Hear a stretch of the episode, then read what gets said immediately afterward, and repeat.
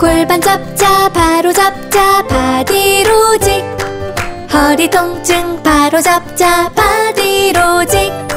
몸매 교정 바로 잡자 바디로직. 자세가 좋아지는 골반 교정 타이즈 바디로직 검색창에 골반 교정 바디로직 삐딱한 남성 골반 허리에도 역시 바디로직입니다. 바디로직의 효과를 못 느끼셨다면 100% 환불해드립니다. 자세한 환불 조건은 홈페이지를 참조하세요. 저 슈퍼스타 최욱은 오늘부로 비혼자임을 선언합니다. 최스타님 연간 2만 쌍 이상 성혼이 되고 있는 여보야 서비스를 알고 계십니까? 저 정 기자, 나 슈퍼스타요. 내가 결혼정보회사에 어떻게 찾아갑니까? 여보야는요 셀프 중매 서비스이기 때문에 직접 가실 필요가 없어요. 돈이 한두 푼 드는 일이 아니지 않소? 여보야는요 성혼을 위해 사용된 비용을 100% 환불해주고 결혼할 때 100만 원, 아이 낳으면 200만 원의 축하금까지 준답니다. 그래도 난 경력이 있는 분들이 더 좋던데. 초혼도 재혼도 인연을 만날 수가 있습니다. 지금 스마트폰에서 여보야를 다운받으세요. 누가 이르기로? 으쌰!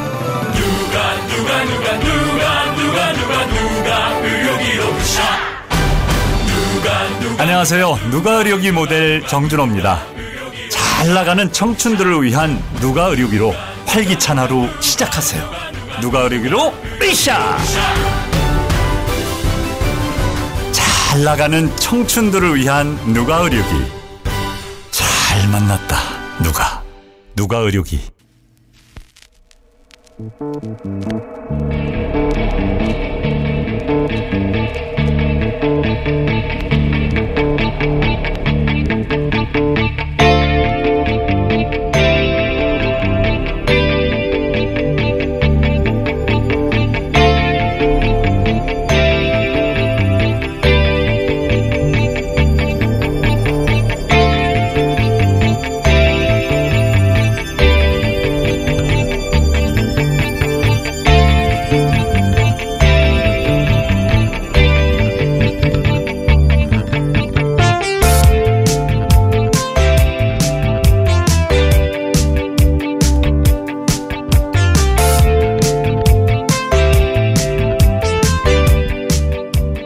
안녕하세요. 김호준입니다. 추미애 상갓집 추태 낙인 찍힌 그 검사 좌천 감수하겠다. 지난 주말 한 상갓집에서 자신의 상사 심재철 부장에게 내가 검사냐고 따졌다고 하는 양석적 검사에 대해 추장관이 공직기강의 문제라며 징계를 거론하자 검사가 이젠 상갓집에서 말도 못하냐며 징계 시 집단 반발할 거라는 중앙일보의 기사 제목입니다. 명관 기사라기보다는 반드시 반발했으면 좋겠다는 검난이 꼭 있었으면 좋겠다는 그래서 정부 지지율이 폭락했으면 좋겠다는 중앙일보의 염원이 절절하게 담긴 한편의 기도문 같은 거죠. 누가 상가집에서 말을 못하겠습니까? 남의 상가집에서 테이블을 내리쳐가며 남들 다 듣게 기자들 다 듣도록 상사의 실명을 거론해가며 자기 정치 자기 언론 플레이를 하는 공무원을 탓하는 거지. 얼마든지 다른 자리에서 다른 방식으로 이의 제기할 수도 있었던 내용을 기자들 있는 자리에서 기사화 될 걸 알면서 자신의 상사를 공개 모욕하는 공무원. 이건 공직기강의 문제가 맞죠. 거기 무슨 국가와 민족을 위한 중대한 결단에도 있습니까? 그러면서 자신들 인사이동은 원치 않는다는 전원 유임 의견을 내는데 이런 식으로 인사권자 인사의 집단으로 저항하는 공무원들 있나요? 없습니다. 검찰만 그래도 되는가? 그러면 안 되죠. 김원준 생각이었습니다.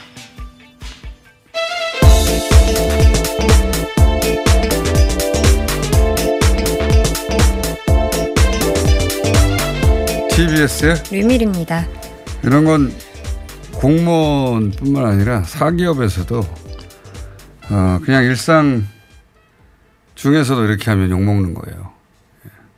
하물며 어, 공직사회에서 이게 징계사안이 맞는 거죠. 그런데 이제 이렇게까지 하는 것은 우리가 정권을 수사하니까 이런 식으로 인사를 하는 것이다. 이런 프레임으로 이제 언론도 어, 이런 기사들을 유포하는데 이 프레임은 의도적으로 만들어낸 겁니다. 예. 어떻게 만들었냐? 뭐 몇 차례 얘기했지만 우선 조국 전 장관 수사 결과물이 너무 초라하잖아요. 권력형 범죄도 없고 뭐 수십 수백억 이런 뇌물도 없고 만약에 정말 권력형 범죄 혹은 어떤 고액의 뇌물이 나왔으면 유재수 뭐 이런 하명수 이런 거는 안 나갔어요. 네. 예. 어, 그런데 수사 결과가 딸 장학금 600만 원의 뇌물이다. 민정수석 상대로 액수도 아주 가소로운 액수고 조 장관이 600만 원이 아쉬운 형편이 아니잖아요. 그것도 1년 반 동안 600만 원을 나눠서 줬다는 건데 장학금으로. 그럴 거면 딸을 낙제시키지 말았어야죠. 예. 오히려 민정수석 되고 나서 낙제를 시켜요. 앞뒤가 안 맞는 거죠. 그 600 뇌물이라는 게.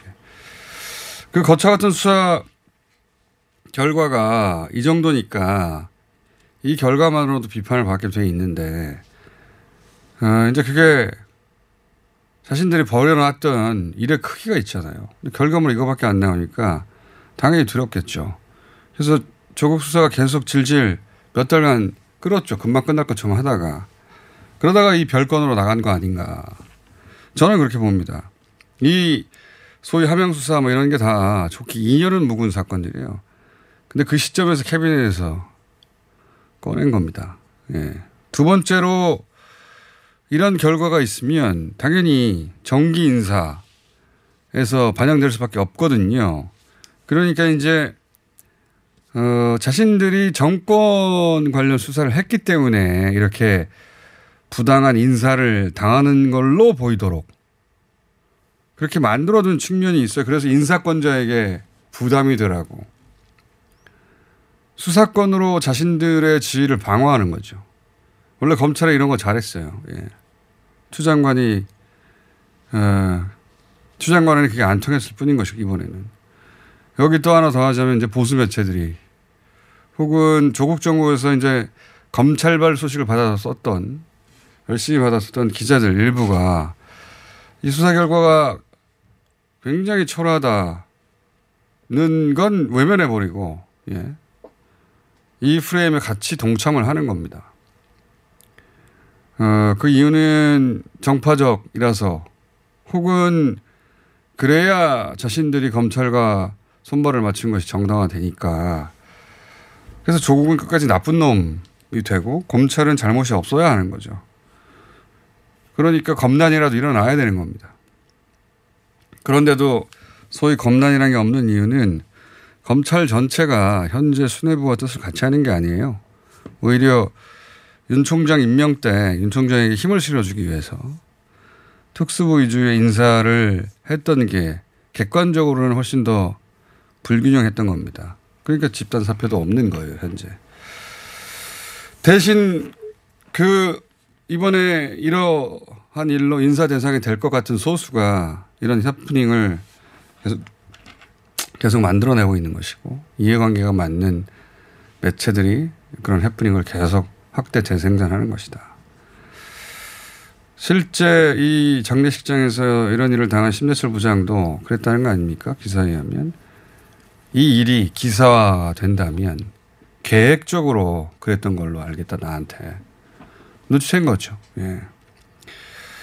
이런 건 기강의 문제가 맞는 겁니다. 공, 공직 기강에 공, 검찰이 아니라 다른 공무원이라도 혹은 사기업이라도 이렇게 하면 문제 삼는 것이고 그러니까 본질은 대단한 게 아니에요. 그냥 자신이 한 행위들이 어, 자신의 직업적 안정성을 해칠까봐 마치 뭐 대단한 거라도 되는 양 열사처럼 구는 겁니다. 인간 본성이 그렇긴 한데. 어, 그래도 그럼에도 이번 장례식 해프닝은 저는 굉장히 치사했다고 봅니다. 하도 기사가 많이 나와서 좀 길게 얘기했고요. 첫 번째 뉴스는요. 네, 정부가 북한에 대한 개별 관광은 대북 제재 대상이 아니다, 해당되지 않는다는 점을 재차 강조하면서 어, 이산가족이나 뭐 사회 단체 금강산 방문, 뭐 제3국을 통한 북한 지역 방문 이런 유형들이 가능하다고 또 설명을 했습니다. 아직은 뭐 아이디어 차원인 것 같아요. 아직 이 실행 단계까지 가려면 좀 길이 먼데 두 가지 큰 고비를 넘어야 되는 것 같습니다. 가장 좋은 방법이 이제 육로로 직접 가는 건데. 네. 근데 그 유엔사 유엔사가 군사 분계선 통과를 이 개별 관광에 대해서 허용해야 되거든요. 어, 우리 언론이 제대로 보도를 안 했지만 그동안 유엔사 하면 사실상 미국입니다. 네. 미국이 이 남북 교류에 대해서 정말 다양한 방식으로 방해해 왔어요. 이번에도 방해할지 모릅니다. 예, 그게 하나가 있고, 어, 두 번째는 이제 북, 북한 영웅하는가 이거겠죠. 이건 저희가 전문가를 모시고 예, 구체적으로 어떤 아이디어가 있고 만약에 내가 가고 싶다면 어떻게 해야 되는지 자세히 전문가와 함께 따로 알아보겠습니다. 자, 다음은요. 네, 새로운 보수당이 제안한 양당 통합협의체에 대해서 자유한국당이 수용하겠다는 의사를 밝혔습니다. 오늘 오전 양당 협의체를 참을 대표자를 선정할 것으로 보입니다. 어, 이건 뭐 결국은 될 거라고 다들 네. 전망합니다. 어, 형식적으로는 당대당 합당이고 내용적으로는 사실은 탈당했던 사람들이 복당하는 거죠. 그 과정에서 모양과 지분을 나누려고 모양 좋게 하고 지분을 나누려고 이렇게 이야기가 좀 길어지는데 더군다나 안철수 전 대표가 이제 귀국해서 어, 한국당이 그동안 얘기했던 중도를 포함한 대통합에는 참여할 생각이 없다고 했기 때문에 기다림을 끝내고 예, 속도를 내는 거 아니겠는가 한국당 입장에서도 그렇게 보여집니다. 자 다음은요. 네, 자유한국당 황교안 대표가 설 선물로 어, 조계종 등 붉은 한 채에게 육포를 보내서 좀 논란이 일고 네, 있습니다. 어제 해프닝이죠. 네. 예, 일부러 그랬겠습니까? 근데 이제 어, 혹여 어, 이런 게 정치는 아주 작은 해프닝이 확대 재생산돼서 아주 여론에 나쁜 영향을 끼칠 때가 많거든요, 사실은. 많아서 어, 시겁했을 겁니다. 예, 해프닝일 텐데 아마 그래서 비서실장이 어, 본인이 책임지고 사퇴하겠다는 말을 한 게 아닐까. 비서실장 표심이 떠나갈까 걱정하는 비서실장의 마음이 이런 거겠죠. 나 어떻게 너 갑자기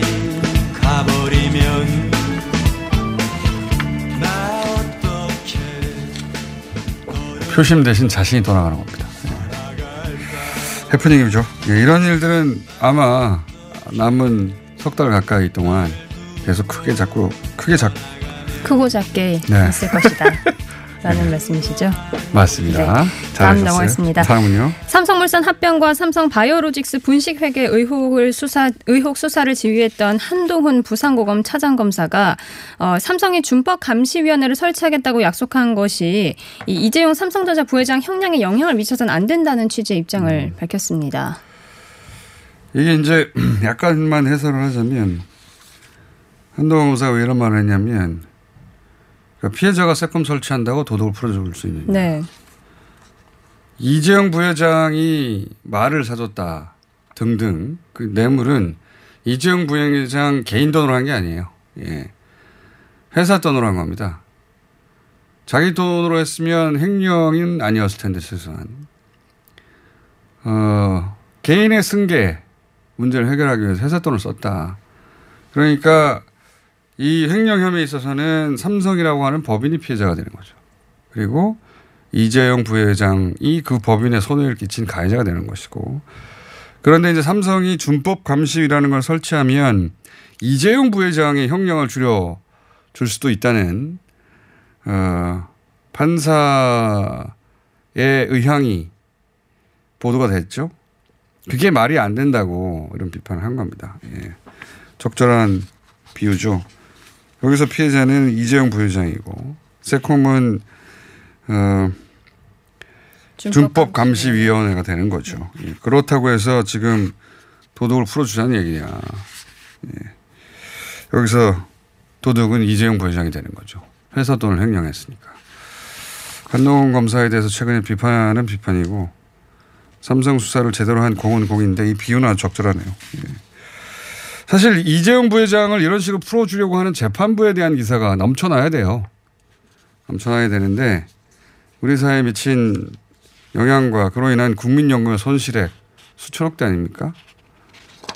예, 그렇게 기사가 넘쳐나야 되는데 이 어, 상가집에서 책상 내리셨다는 기사보다는 근데 상대가 삼성이다 보니까 기자들이 못 본 척하는 거죠. 자 다음은요. 아주대병원 경기 남부권역 외상센터장인 이국종 교수가 센터장직에서 물러나겠다는 의사를 밝혔습니다.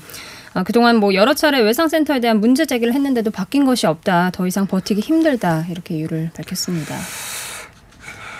이 뭐 실정은 잘 모르겠지만 어, 개인의 사명과 희생으로 여기까지 유지됐던 것 같아요 보니까 예. 어, 그런데 이제 그런 개인의 사명과 희생으로 유지됐던 시스템이라고 하면 이분이 관두면 무너지지 않겠는가 이건 정부 차원에서 적극 나서야 할 일이 아닌가 싶습니다. 이건 여기서 몇 마디로 해결할 일은 아닌 것 같고 저희가 따로 전문가 모시고 도대체 앞으로 어떻게 해야 되는 건지 정부는 무엇을 어떻게 지원해야 되는지 한번 따져보겠습니다. 자, 하나 정도 더 하고 끝내야겠습니다. 네, 영화 기생충이 외국어 영화 최초로 미국 배우 조합상 시상식에서 앙상블상을 수상했습니다. 이게 이제 대상인가 봐요. 예. 예, 배우, 그러니까 영화 배우, 뭐, 어, 성우, 스턴트맨, 이런 사람들이 어, 미국에서 활동하는 회원으로 있는 배우 조합이라고 하는데 네, 이 맞습니다. 상이 굉장히 큰 상이라고 하는데 왜 이렇게 상을 많이 받는 걸까요? 상을 받아서 싫, 싫다는 게 아니고 왜 이렇게까지 많이 받는 걸까? 이것도 어 외국어로 된 영화로는 처음 받는 네, 거라고 해요. 맞습니다. 굉장히 이례적인 건데 그래서 저희가 하도 궁금해서 전문가를 모시고 네. 한번 들어보기로 했습니다. 잠시 후에 얘기 네, 들어볼게요. 특히나 이 지금 시상식에서 상 받는 게좀 주목받는 이유가 이 미국 배우 조합상 시상식에 아 조합상에 소속된 배우들이 아카데미 투표에도 참여를 하거든요. 그래서 그 아카데미상 얘기는 저희가 전문가가 아, 할 예, 거니까. 그렇죠. 예고편이었습니다. 예고편, 예. 예고편이었습니다. 지금까지 TBS의 류밀이었습니다.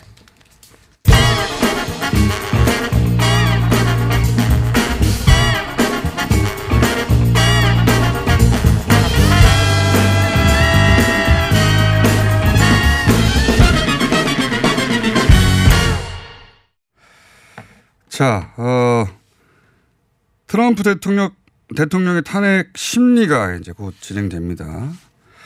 간단하게 짚어보겠습니다. 미주 한인 유권자연대 김동석 대표 전화 연결됐습니다. 안녕하세요. 네, 안녕하세요. 자, 탄핵 가능성이 낮다는 얘기는 뭐 여러 차례 했기 때문에 탄핵이 될 거냐 이런 질문을 안 드리겠고 지금 어, 핵심적으로 지켜봐야 할 관전 포인트 중에 어, 공화당 중도파를 지켜봐야 된다 이런 얘기가 있는데 맞습니까? 그렇습니다. 공화당에서 어 그래도 어 발언권이 있고 힘이 있는 의원들 몇 명이서 계속해서 그 트럼프 대통령의 문제를 지적해온 의원들이 있습니다. 음. 그 알래스카의 리사 머쿠스키하고서 메인의 수잔 콜린스 아시겠지만 유타의 밀롬니 의원 이 세 사람이 음, 이 탄핵 심리가 이제 시작되면은 공화당 입장인데 어떤 발언을 음. 할지 여기에 이제 미국 미디어가 주목돼 있고요. 공화당에서 두 번째는 트럼프에 네네. 반하는 목소리를 낼 중도파들의 반응, 예. 그리고 그러면 민주당 네, 있다. 네. 민주당 상원 의원들 중에는 누구를 주목해야 됩니까? 민주당은 이제 공화당 강세 지역에서 있는 민주당 의원들 반응이 또 민주당에서는 이탈할 가능성이 아, 있다 이렇게 주목되죠. 그 아하. 웨스트 버지니아의 조 맨친 의원이라는 게 이게 2016년 선거에서 그 트럼프가 거의 70% 이긴 지역이니까 잘못했다가는 음. 낙선의 고배를 마실 가능성이 있고 또 하나는 그 앨라배마 제프 세션 보궐선거로 들어갔던 덕 존스 의원 거기도 완전히 뭐 62, 3%가 공화당이니까 음. 지금 처신을 어떻게 하느냐에 따라 가지고 이제 앞으로 자기 정치 생명 관련되니까 민주당에서는 이 두 사람의 행보 아, 여기가 이제 관전 포인트라고 할 수 있습니다. 그렇군요. 그러니까 공화당에서 이탈할 사람들이 누구냐, 민주당에서 거꾸로 공화당 쪽으로 이탈할 사람이 누구냐, 이거가 이제 관전 포인트가 되는 거군요. 예. 네, 또 한 가지는 이제 민주당이 지금 이런 상황에서 처지에서 어떻게 이 탄핵이라는 부분을 어느 상원에서 처리하는데 그 리더십이 발휘될 건가.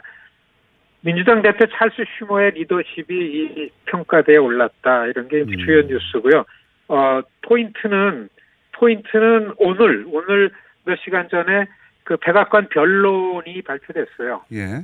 어, 빨리 해라. 예, 빨리 해라. 이거는 정치적 공격이다. 음. 아, 트럼프 대통령 오늘 저녁에 스위스로 떠나죠. 여기 지금 미국의 월요일 그 킹 목사 탄신일 때문에 휴일입니다. 예. 오늘 저녁에 트럼프 대통령 스위스로 떠나고 아마 내일서부터 본격적으로 시작되는 이 심리에서 한 이틀은 하원에서 계속 탄핵시켜야 된다고 설명할 거고 이틀은 백악관 변론팀이 변론할 거고 그리고 한 나흘째 되면은 뭐 표결하지 않을까 이게 이제 일반적인 음.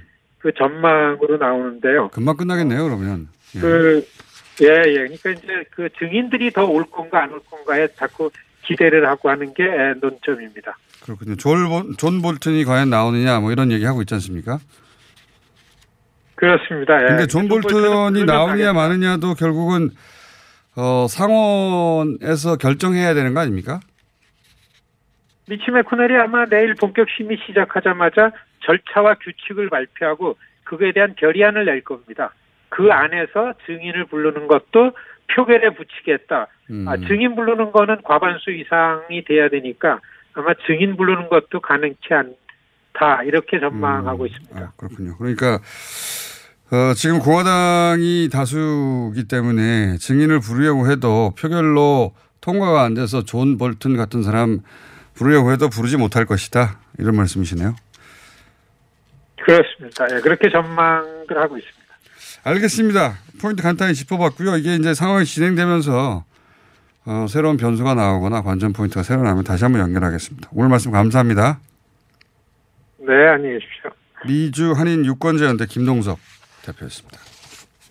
긁지 말고 뿌리세요 글루타셀 아직도 무작정 긁고 계신가요? 지금도 밤마다 긁어대는 아이 때문에 고민이신가요? 미친 듯이 가려울 때는 긁지 말고 글루타셀을 뿌려보세요. 약국이나 검색창에서 리얼한 후기를 확인해 보시고 많은 사용자들이 인정한 특허받은 글루타셀 스프레이로 긁지 않는 편안한 밤을 보내세요. 긁지 말고 뿌리세요 글루타셀 서울에선 난방 부문이 미세먼지를 가장 많이 배출한다는 사실 알고 계신가요? 서울시에서는 가정용 일반 보일러를 친환경 콘덴싱 보일러로 교체 시 20만 원을 지원합니다. 미세먼지는 줄이고 에너지 효율은 높이고 연 13만 원의 난방비 절약까지 일석삼조. 가정용 일반 보일러를 친환경 콘덴싱 보일러로 교체하세요. 자세한 사항은 120 다산 콜센터로 문의하세요. 이 캠페인은 서울특별시와 함께합니다. 팟캐스트가 어워 키운 미궁 대장사랑입니다. 청취자분들의 뜨거운 사랑 덕분에 압도적 평점의 다이어트 제품과 압도적 품질의 유산균 제품을 출시하였습니다. 다가오는 설날과 신제품 출시를 기념으로 최대 40% 할인 이벤트를 시작합니다. 1년에 딱 두 번 설날 할인 이벤트 최대 40% 놓치지 마세요. 미궁 대장사랑이 글로벌 기업으로 발돋움하기 위해 JSR 라이프로 사명을 변경하였습니다. 검색창에 JSR 라이프 박지희 씨, 코업이 또 완판됐네. 재구매가 많아서 그런 것 같아요. 먹어보면 아침이 다르다고 하잖아요. 오빠들은 어때?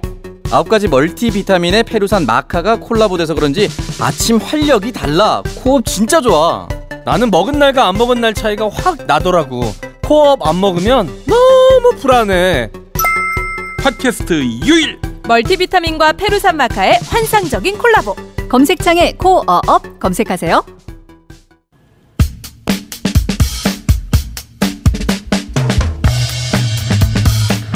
안철수 전 대표가 돌아왔습니다. 안철수 전 대표의 복심이라고 제가 자꾸 했는데 아니라고 자꾸 하시는 바른미래당 이태규 의원 나오셨습니다. 안녕하십니까? 네, 안녕하십니까? 네.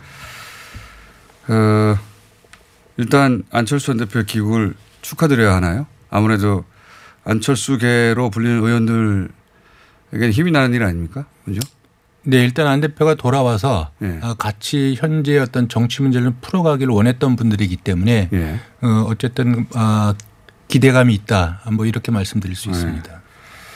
자, 귀국 일성이 당을 만든다고 표현하셨는데 이 만든다는 게 실용적 중도 정당 내용적으로는. 근데 이제 형식적으로는 다들 궁금해하는 게 현재 바른미래당 의 창업주신데 이 바른미래당을 리모델링 한다는 얘기인지 아니면 독자 창당을 한다는 건지 그게 어떻게 되는 겁니까? 지금 이제 안 대표한테 이제 여러분들이 의견을 주시는데 네. 또 이제 당의 의원분들이나 또 우리 원외 지역위원장들은 안 대표가 당으로 돌아와서 이 당을 거의 이제 발전적 해체 수준까지 끌어올려서 완전히 황골탈퇴 시켜서 네. 정말 이제 공항에서 말씀하신 그 실용적 중도 정당 이걸 통해서 합리적 개혁을 추구해 나갔으면 좋겠다 이런 의견들을 많이 주시는데 그래 본인이 그러면 이제 당을 완전히 재건하려면 거기에 걸만 이제 권한과 역할이 부여야 되는데 당 대표가 돼야 되는데 예 그렇게 되면 이제 실질적으로 어, 현재 지도 체제 전환이 필요하거든요. 그렇죠. 그래서 그 부분이 전제되지 않는다면 본인이 원하고자 하는 어떤 당의 재건이나 이런 부분이 여러 가지 지장을 받을 수밖에 없기 그렇죠. 때문에 어, 그런 여건이 조성이 안 된다면 그 부분은 현실적으로 쉬운 문제는 아니다. 만약에 그런 여건이 조성이 된다면 본인이 당으로 돌아가는 부분에 대해서 굉장히 진지하게 검토할 수 있다고 보지만 굳이 안 된다면 연연할 필요는 없겠다. 연연할 필요는 뭐, 없다. 예, 그런 생각을 좀 갖고 있습니다. 그러니까 좀 더 직접적으로 얘기하면 손학규 대표가 당 대표직을 내놔야 리모델링이 되는 것이지 안 된다면 뭐 어, 굳이 거기 계속 매달려서 시간을 보내지 않고 따로 창당을 할 수도 있다 그런 어쨌든 거네. 많은 의원들이 그렇게 생각을 갖고 있고요. 어. 뭐 실질적으로 이제 아까 창업주라고 말씀을 하셨는데 네. 사실 이제 전체 당원들의 지금 총의를 모을 수 있는 이제 진짜 구심점이 돌아온 거 아니겠습니까? 아, 그러면 이제 저는 이제 손학규 대표께서 아, 그런 당 상황을 누구보다도 본인이 잘 알고 계시기 때문에 거기에 걸맞는 어떤 그 결심이 있어야 되지 않겠는가 이렇게 생각합니다. 근데 만약에 손학규 대표가 스스로 당 대표직을 내놓는다는 그러니까 내놓지 않는다면 아직 뭐 그런 뜻을 밝히지 않으셨는데 안 낸다면 그러면 따로 창당도 가능한 것이다. 뭐 그 부분은 안 대표가 어떻게 생각하는지는 아직 거기까지는 논의를 안 해봤지만 예. 어, 실제로 전 개인적으로는 이 당에 손 대표가 어, 당 대표직에 내려놓지 않고 계속해서 그냥 적당히 어떤 그 흘러 시간을 보내려고 하고 그냥 총선에서 안 대표를 활용해서 어떻게 현재 본인의 정치적 입지를 조금 모면해 보려고 하는 그런 태도라면 저는 거기에 연연해서는 음. 안 된다고 생각을 합니다. 그런데 이제 현실적인 문제도 있지 않습니까? 이제 총선이라는 게 비용이 들게 마련인데 지금 바른미래당에는 국고보증금이 있는데 따로 탈당해서 창당할 경우에는 이제 전혀 그런 비용이 없는데 그죠? 시간적으로도 그렇고 또 비용적인 측면이 있지만 예. 지금 저는 안 대표가 가는 길에서 중요한 부분은 정말 저는 명분이나 또 시대가 요구하는 당적 과제에 충실하는 것이지 창당을 하는 데서 현실적인 여건이나 뭐 이런 부분들을 따져서 결정할 수 있는 사안은 아니라고 생각이 듭니다. 그래서 공항에서도 본인이 가는 길이 힘들고 외로울지 모르겠다고 이미 이야기를 했거든요. 그래서 적어도 본인이 돌아왔을 적에는 어떤 자기가 어떤 그 편안한 길에서 가겠다고 하는 그런 생각을 갖고 들어온 것은 아니기 때문에 그 부분에 대해서 그것이 큰 고려사항은 아니다 이렇게 생각을 합니다. 국고보조금 때문에 못 계실 일은 아니다. 그거는 그렇게 한다면 본인이 가고자 하는 명분을 스스로 깎아먹는 일이라고 생각을 합니다. 알겠습니다. 그러면 뭐 탈당도 가능하다. 그것도 옵션이라고 말씀하신 건데 그렇게 이제 그림을 그려 나가면서 어, 이런저런 분들 이름이 거론됩니다. 김종인 전 대표 이름도 나오고 그 김종인 전 대표가 안철수 전 대표와 함께 하기로 한 거는 맞는 겁니까? 그거는 이제 언론이 제가 볼 때는 그냥 그림을 그린 거예요. 그냥? 예, 그냥 아. 추측해서 쓴 기사고 일단 김종인 대표를 비롯해서 뭐 시간이 맞으면 이제 여러 원로들을 찾아뵙고 여러 가지 고언을 어, 들으시겠지만 네. 어, 정치를 같이 하거나 뭐 이런 부분에 대해서 아, 논의된 바는 전혀 없습니다. 아 그렇군요. 그런데 얼- 언론이 앞서간 얘기군요. 이것도. 예, 저희도 전혀 모르는 어. 이야기를 언론에서 나오니까요. 네. 아마도 김종인 전 대표 함께 하지 않겠느냐는 추, 추측 정도가 담긴 거지 실제 그렇게 알고 있지는 않으시는군요. 네, 실질적으로 네. 저는 그런 논의가 어, 진행이 된 적은 없습니다. 아, 그렇군요. 그리고 또, 어, 아마도 이제 그 손학규 대표 그리고 정동윤 대표 어와 함께 만나기로 돼 있어서 이런 기사가 또 나온 것 같던데 정동영 대표의 민주평화당은 어떤 그 합당 혹은 뭐 제3지대의 파트너가 될 수 있어도 어 박지원 의원이 있는 대한신당은 안 된다는 식으로 언론이 또 추정해서 보도하던데 대한신당은 이 제3지대 파트너에서 빠지는 겁니까? 저는 일단 사이는 안 좋잖아요. 저는 일단 그분들은 예. 뭐 그거는 이제 민평당도 마찬가지고 그분들은 어쨌든 바른미래당을 통합하는 과정에서 예. 거기서 반대해서 나가셨던 분들이잖아요. 예. 이제 그런 부분이기 때문에 그리고 지금도 이제 안철수 대표에 대해서 사실 이제 비판적 입장을 견지하고 예, 예. 계시기 때문에 과연 그분들이 이제 안철수 대표의 어떤 가치나 노선이나 이런 데 전적으로 공감하고 참여를 희망한다면 그때는 뭐 어떻게 될지 모르겠습니다. 그렇지만 현재 입장을 견지한다면 제가 볼 때는 어 안철수 대표 가는 길하고는 저는 분명히 선이 다르다 이렇게 이해하고 있습니다. 그러니까 대한신당 이 스스로 우리도 합류시켜 달라고 하면 모르겠지만 어, 적극적으로 대한신당에 들어오라고 손짓하거나 그런 일은 없을 것이다. 저는 뭐 그럴 이유는 전혀 없다고 생각을 합니다. 알겠습니다. 그 지난번 두세 번 나오셨을 때보다 아주 어, 뜻이 분명하시네 이번에는. 예. 그때는 아니 공항에서 예. 공항에서 어쨌든 어, 본인이 갈 길에 대해서 분명하게 에, 알겠습니다. 말씀을 하셨기 때문에 제가 거기에 기초해서 말씀을 드리는 겁니다. 목소리도 톤도 높아지셨고 아주.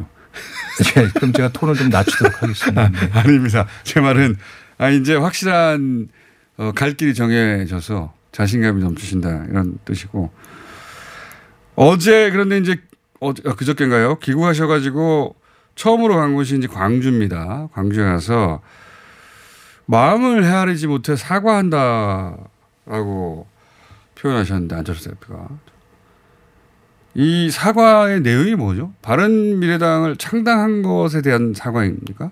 일단 어저께 광주 내려가신 거는 두 가지 측면입니다. 먼저 이제 국립현충원에 가서 예. 순국 선열들을 참배하면 예. 그 다음 순서로는 이제 민주화 열사들이 잠들어 계신 5.18 아, 민주묘지를 참배하는 것이 맞다 순서상으로 이런 측면이 하나 있었고요. 어, 두 번째는 어저께도 또 공항에서도 말씀하셨지만 바른미래당을 창당하는 과정에서 예. 사실 이제 국민의당 지지자분들 특히 이제 호남 분들의 정서 예. 마음을 제대로 좀 헤아리지 못한 부분이 있다. 왜냐하면 거기서 많은 부분들이 지금은 바른정당하고 통합할 때가 아니다. 이런 의견들을 많이 주셨거든요. 그럼에도 불구하고 이것이 이제 동서화합과 국민 통합을 해서 한 번쯤은 가야 될 길이라고 했기 때문에 이 부분을 이제 추진했는데 그 과정에서 호남 분들이 많이 서운해 하셨던 부분이 저는 있다고 생각을 합니다. 그래서 그 부분에 대해서 아, 진심으로 아, 죄송하다. 이런 사과를 드리겠다. 이런 의미를 가지고 내려가셨다. 이렇게 보시면 됩니다. 그 바른당 바른미래당 창당 이 사과할 일이라고 일이라고 판단하신 건 맞네요. 그러면 지금 되돌아보니 그 부분에서 마음을 네. 헤아리지 못한 부분이 있었다고 생각을 합니다.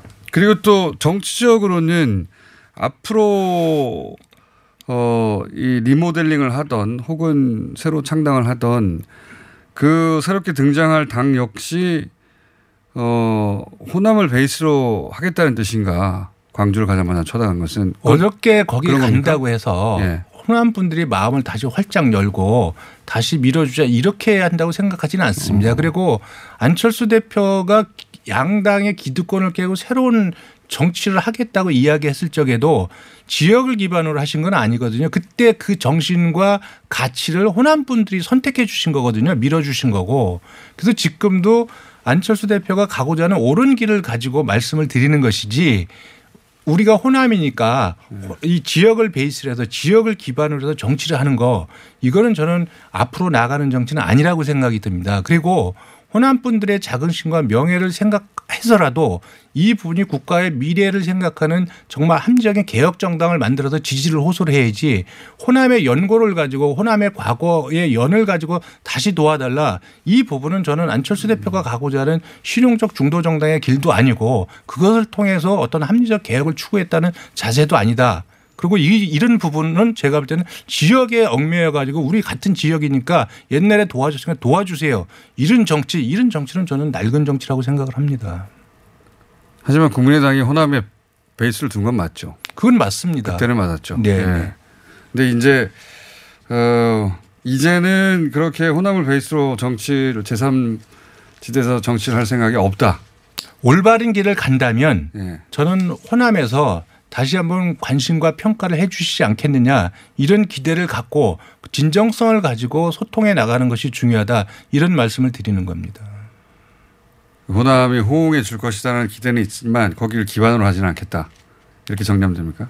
이 기반이라고 하는 부분은 거기에 계신 분들이 선택을 하는 것이지 네. 정치인들이 나는 거기를 기반을 할 테니까 도와주세요 한다고 해서 형성되는 건 아니라고 생각을 합니다. 그렇죠. 예. 뭐 그렇게 의도한다고 뜻대로 되는 건 아닌데 근데 이제 전략을 그렇게 잡느냐 아니냐 이걸 여쭤보는 건데 어, 그 정도 선에서 말씀하시는 게 지금으로서는 다인 것 같아요. 그죠? 어쨌든 그 호남은 안철수 대표하고 굉장히 특별한 지역입니다. 본인이 대통령 선거 때부터 이제까지 쭉 지지를 해 주셨고 또 본인의 처가가 있는 지역이기도 하고 그렇게 해서 본인의 개인적인 어떤 그 감정이나 여러 가지 남다른 지역이라고 생각을 하- 하거든요. 그리고 네. 정치적 기반이 되주셨고 그 부분에 대해서는 아마 특별한 아, 본인의 생각이 있을 거다 이렇게 생각을 합니다. 알겠습니다. 이건 뭐 창당이 되고 난 다음에 좀 더 다시 구체적으로 여쭤봐야 될 것 같고. 그런데 이제 그 만약에 지금 말씀처럼 그, 어, 호남 베이스의 지금 대한신당을 제외하고 만약에 창당을 하게 된다면 지역구에 출마해서 호남에서 득표할 만한 어, 후보군도 그렇게 많지는 않을 것이고 다른 지역도 어, 지역구에서 출마시켜서 이 짧은 시간 내에 당선시킬 만큼 어, 그 여, 쉽지는 않지 않습니까? 지금 양대 어, 정당도 사활을 걸고 있는 마당에 그러면 혹시 새로운 정당이 소위 말하는 비례 정당의 성격을 띠게 될까요? 뭐 정당의 이제 득표율이 굉장히 중요하고 또 네. 저는 그 정당의 득표율에 따라서 지역구에 얼마나 많은 좋은 자원들이 이 신청을 하느냐 뭐 이것도 같이 연동이 돼 있다고 생각을 합니다.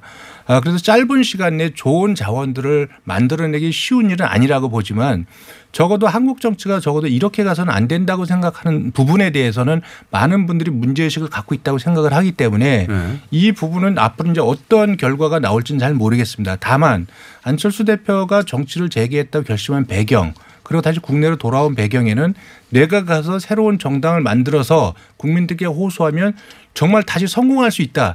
뭐 이런 측면보다는 대한민국 정치가 이렇게 가서는 안 된다고 하는 어떤 당위적 과제 소명 없이 이걸 가지고 지금 들어오신 거거든요. 그러니까 이제는 앞으로 공항에서 3대 지향점을 이야기하고 그것에서 자기가 4개의 어떤 구체적인 실천 방향성을 제시했기 때문에 그 부분을 좀 더 구체화시키면서 국민들하고 호소해 나갔을 적에 이런 새로운 길에 동참할 수 있는 분들이 많이 저는 참여하시지 않겠는가 그렇게 생각을 하고 설사 그 부분이 굉장히 짧은 시간 내에 굉장히 어려울 수 있습니다. 어려워도 가야만 되는 길이다. 이렇게 생각하고 있습니다. 스케줄은 대략 어떻게 됩니까?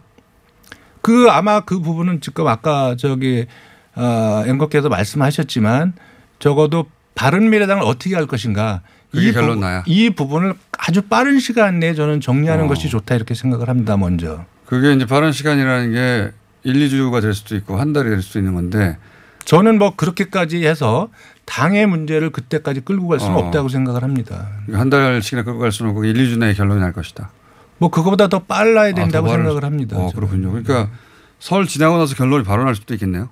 그건 뭐 이제 안 대표가 여러분들의 아마 의견을 어, 짧은 기간이지만 가급적 많은 분들의 의견을 아마 수렴하는 과정을 설 연휴를 전후해서 이렇게 거칠 거라고 생각이 어. 들거든요. 네. 1월 이내 결론 나서 2월이면 이미 어, 어떤 그림이 그려질 건지 볼 수도 있겠네요. 그죠? 국민의당 2016년에 국민의당을 제가 기억하는 2월 2일 날 창당한 걸로 돼 있거든요. 네. 그렇게 된다면 사실 굉장히 좀 촉박하죠. 예. 네, 촉박하고 어 그렇기 때문에 아마 어떤 판단이 있을지 모르지만 빨리 해야 된다 이 부분은 예, 늦출 수는 없다 이렇게 생각을 합니다. 알겠습니다. 마지막으로 한 가지만 여쭤보겠습니다. 핵심적인 제가 여쭤봤는데 그 한국당이 어, 추진하고 있는 그 중도를 포괄하는 대통합 여기에는 참여하실 의사가 없는 거죠.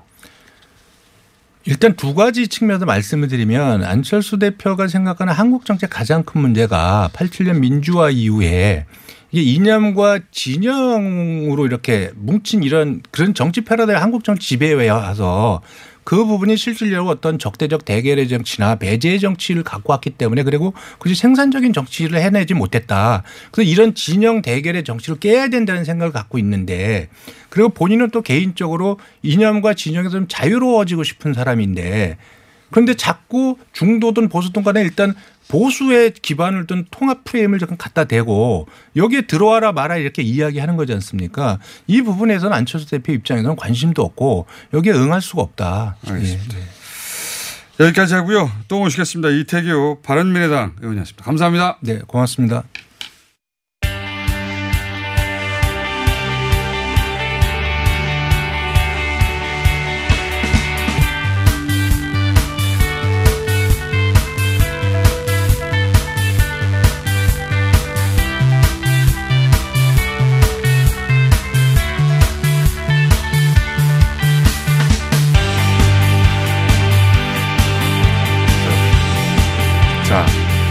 영화 기생충 짚어보려고 전문가를 모셨습니다. 영화 평론가 강유정 교수님 모셨습니다. 안녕하십니까? 네, 안녕하세요. 강유정입니다. 저널리즘 제이에서는 앞으로도 계속 갑니까? 시즌 2에도? 네, 그럴 것 같습니다. 다른 분들은 하차하시던데. 네, 뭐 나름의 네, 사연이 있습니다. 네. 그렇군요. 자, 제가 모신 이유가 뭐냐면 네. 어, 우선 이거부터 여쭤볼게요. 어, 이 미국 배우 조합 음. 앙상블상 이거 대단한 상입니까? 대단한 상 맞습니다. 네. 잠깐만요. 저희가 수상 컷이 준비돼 가지고 네. 수상 컷 잠깐 들어보겠습니다. And the actor goes to Parasite.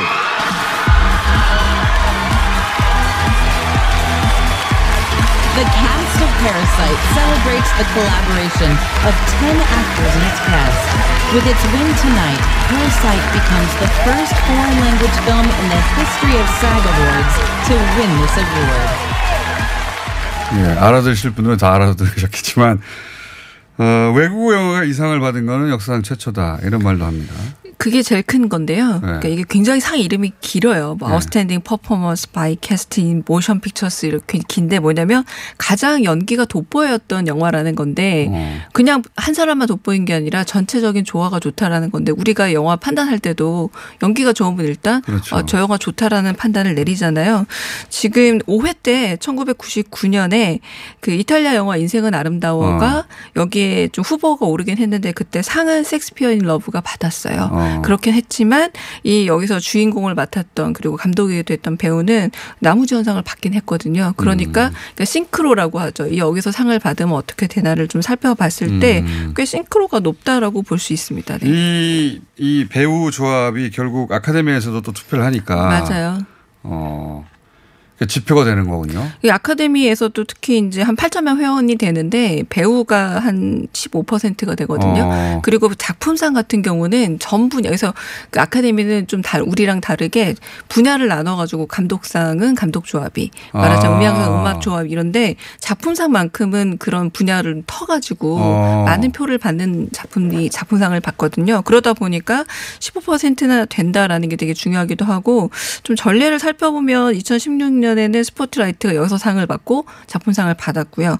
버드맨도 역시 여기서 상을 받고 작품상을 어. 받았는데 한 가지 팁을 좀 더 드리자면 감독 조합상이라는 게 있어요. 네. 그게 25일 날 발표를 하게 되는데 여기서는 1949년 이후로 네. 여섯 번 말고는 어긋난 적이 없어요. 아 거기서 감독상을 받으면 여섯 번 말고는 아카데미 가서는 맞습니다. 대부분 네. 감독상을 받았다. 네. 근데 요게 이 배우 조합상이라는 게 사실은 95년부터 이렇게 수상을 했기 네. 때문에 훨씬 감독 조합상은 또 역사가 길거든요. 그렇군요. 1월 25일도 한번 어. 지켜볼 필요가 있습니다. 근데 제가 모신 이유는 아, 이 상이 대단한 건 알았어요. 네. 역사상 최초라는 것도 알았고 그리고 감독 조합상에서 상을 받으면 아카데미 감독상을 받는 게 거의 확실하다는 것도 이제 알게 됐는데 제가 궁금한 건 모신 이유는 어 이런 건 이제 기사 읽어보면 좀 나오는 편인데 잘 안, 이해가 안 가는 측면이 있어서 제가 모신 거예요. 뭐냐면 저도 봤고 보면서 아, 봉준호 감독 영화답게 꼼꼼하다. 감독도,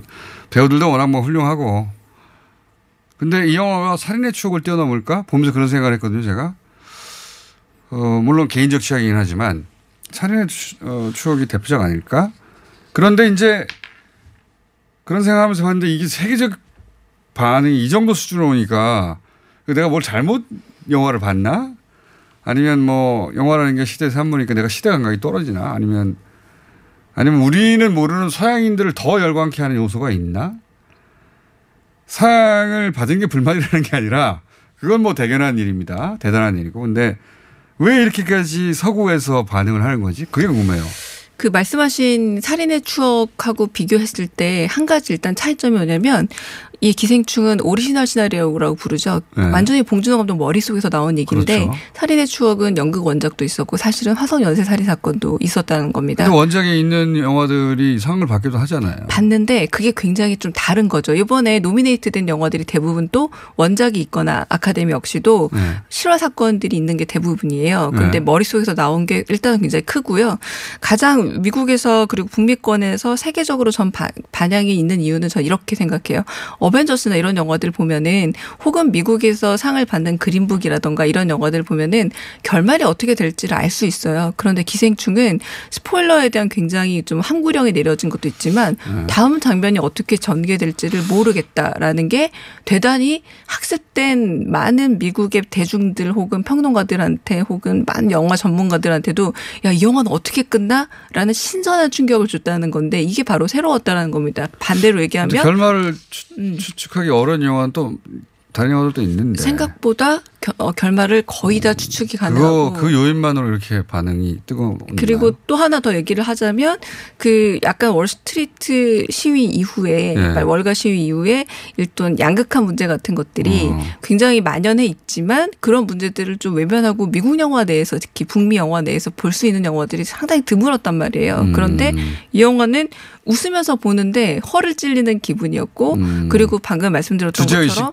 또 그들이 이해할 수 있는 것이다. 대단히 좋았고, 네 그래서 자기들의 문제인데 조커랑 많이 비교를 하더라고요. 조커는 어떻게 끝날지 짐작이 좀 됐다면 오히려 같은 얘기인데 그 자본주의의 심장을 오히려 기생충이 찔렀다는 평가도 있잖아요. 음. 그런 부분에서도 뻔한 얘기가 아닌데 되게 심각한 얘기를 재미있게 했다. 쉽지 않죠. 네. 아니 설명을 들으면 그런가 싶기도 한데. 네. 저, 저는 영화 그러니까 물론 상 그 깐네 상을 받았다는 소식을 듣고 나서 영화를 보, 보긴 했는데 그래서 이제 어 아 이 영화는 이미 영화 전문가들로부터 인정을 받는 거구나 그런 정보를 가지고 봤음에도 불구하고 아 이게 최고의 영화인가 봉준호 감독의 네. 어 이렇게까지 그 인정받는 이유가 뭘까? 그잘 납득이 잘 안 나가지고 전문가는 진짜요? 네. 아니 상 받는 건 좋죠. 박수 칠 일이죠. 저 이해하고 싶어서 여쭤보는 거예요. 네. 또 없습니까? 그러니까 그런 부분도 있고 저는 번역이 잘 됐나 혹시? 아, 번역도 그렇지만 저는 이 영화가 보통 네. 영화들이 또 선악의 대비로 나오거든요. 살인의 추억에서도 사실은 선악 대비가 분명하잖아요. 근데 이 네. 영화는 사실 누가 선이고 누가 악인지 모른다는 것 자체가 굉장히 불편하게 만들어요, 관객들을. 그 불편함이 음. 생각보다 영화를 보고 나서 요즘 영화들은 보고 나서 머리를 씻고 그냥 이게 좀 시간을 음. 잘 보냈다라는 효용감으로 영화들을 소비하고 있는데 이 영화는 다들 평가 뭐냐 보고 나면 불편하다 찝찝하다였거든요. 아, 그러니까 저는 헐리우드 문법과도 다르다. 굉장히 다르고 한국 영화 요즘 대중영화 문법하고도 다르죠. 그런데도 완성도가 높다. 높고 그 지금 현재 그 또 과거도 아니고 미래도 아니고 딱 현재의 음. 문제를 그 정도 불편하게 만들 수 있는 거는 대단한 현실에 대한 통찰력이 없으면 주저식도 훌륭하고 불가능하다고 봅니다. 형식미도 있고 주도 훌륭하고 그리고 디테일도 좋고 연기도 좋고 어, 빠지는 누구 하나 구석이 없다. 빠지는 구석이 없다 보니까 영화라는 그런 어떤 가공품을 생각했을 때 거의 모든 게 빠지는 게 없다면 그게 좋은 영화죠. 혹시 미국 평론가들 아시는 분 있으면 좀 물어봐 주세요. 미국 평론가들이 가장 많이 하는 얘기는 지금 방금 말씀드렸던 것처럼 어, 결말이 어떻게 될지 모르겠다와 함께 어쨌든 너무 중요한 문제를 재밌게 만들었다가 제일 많은 비평입니다.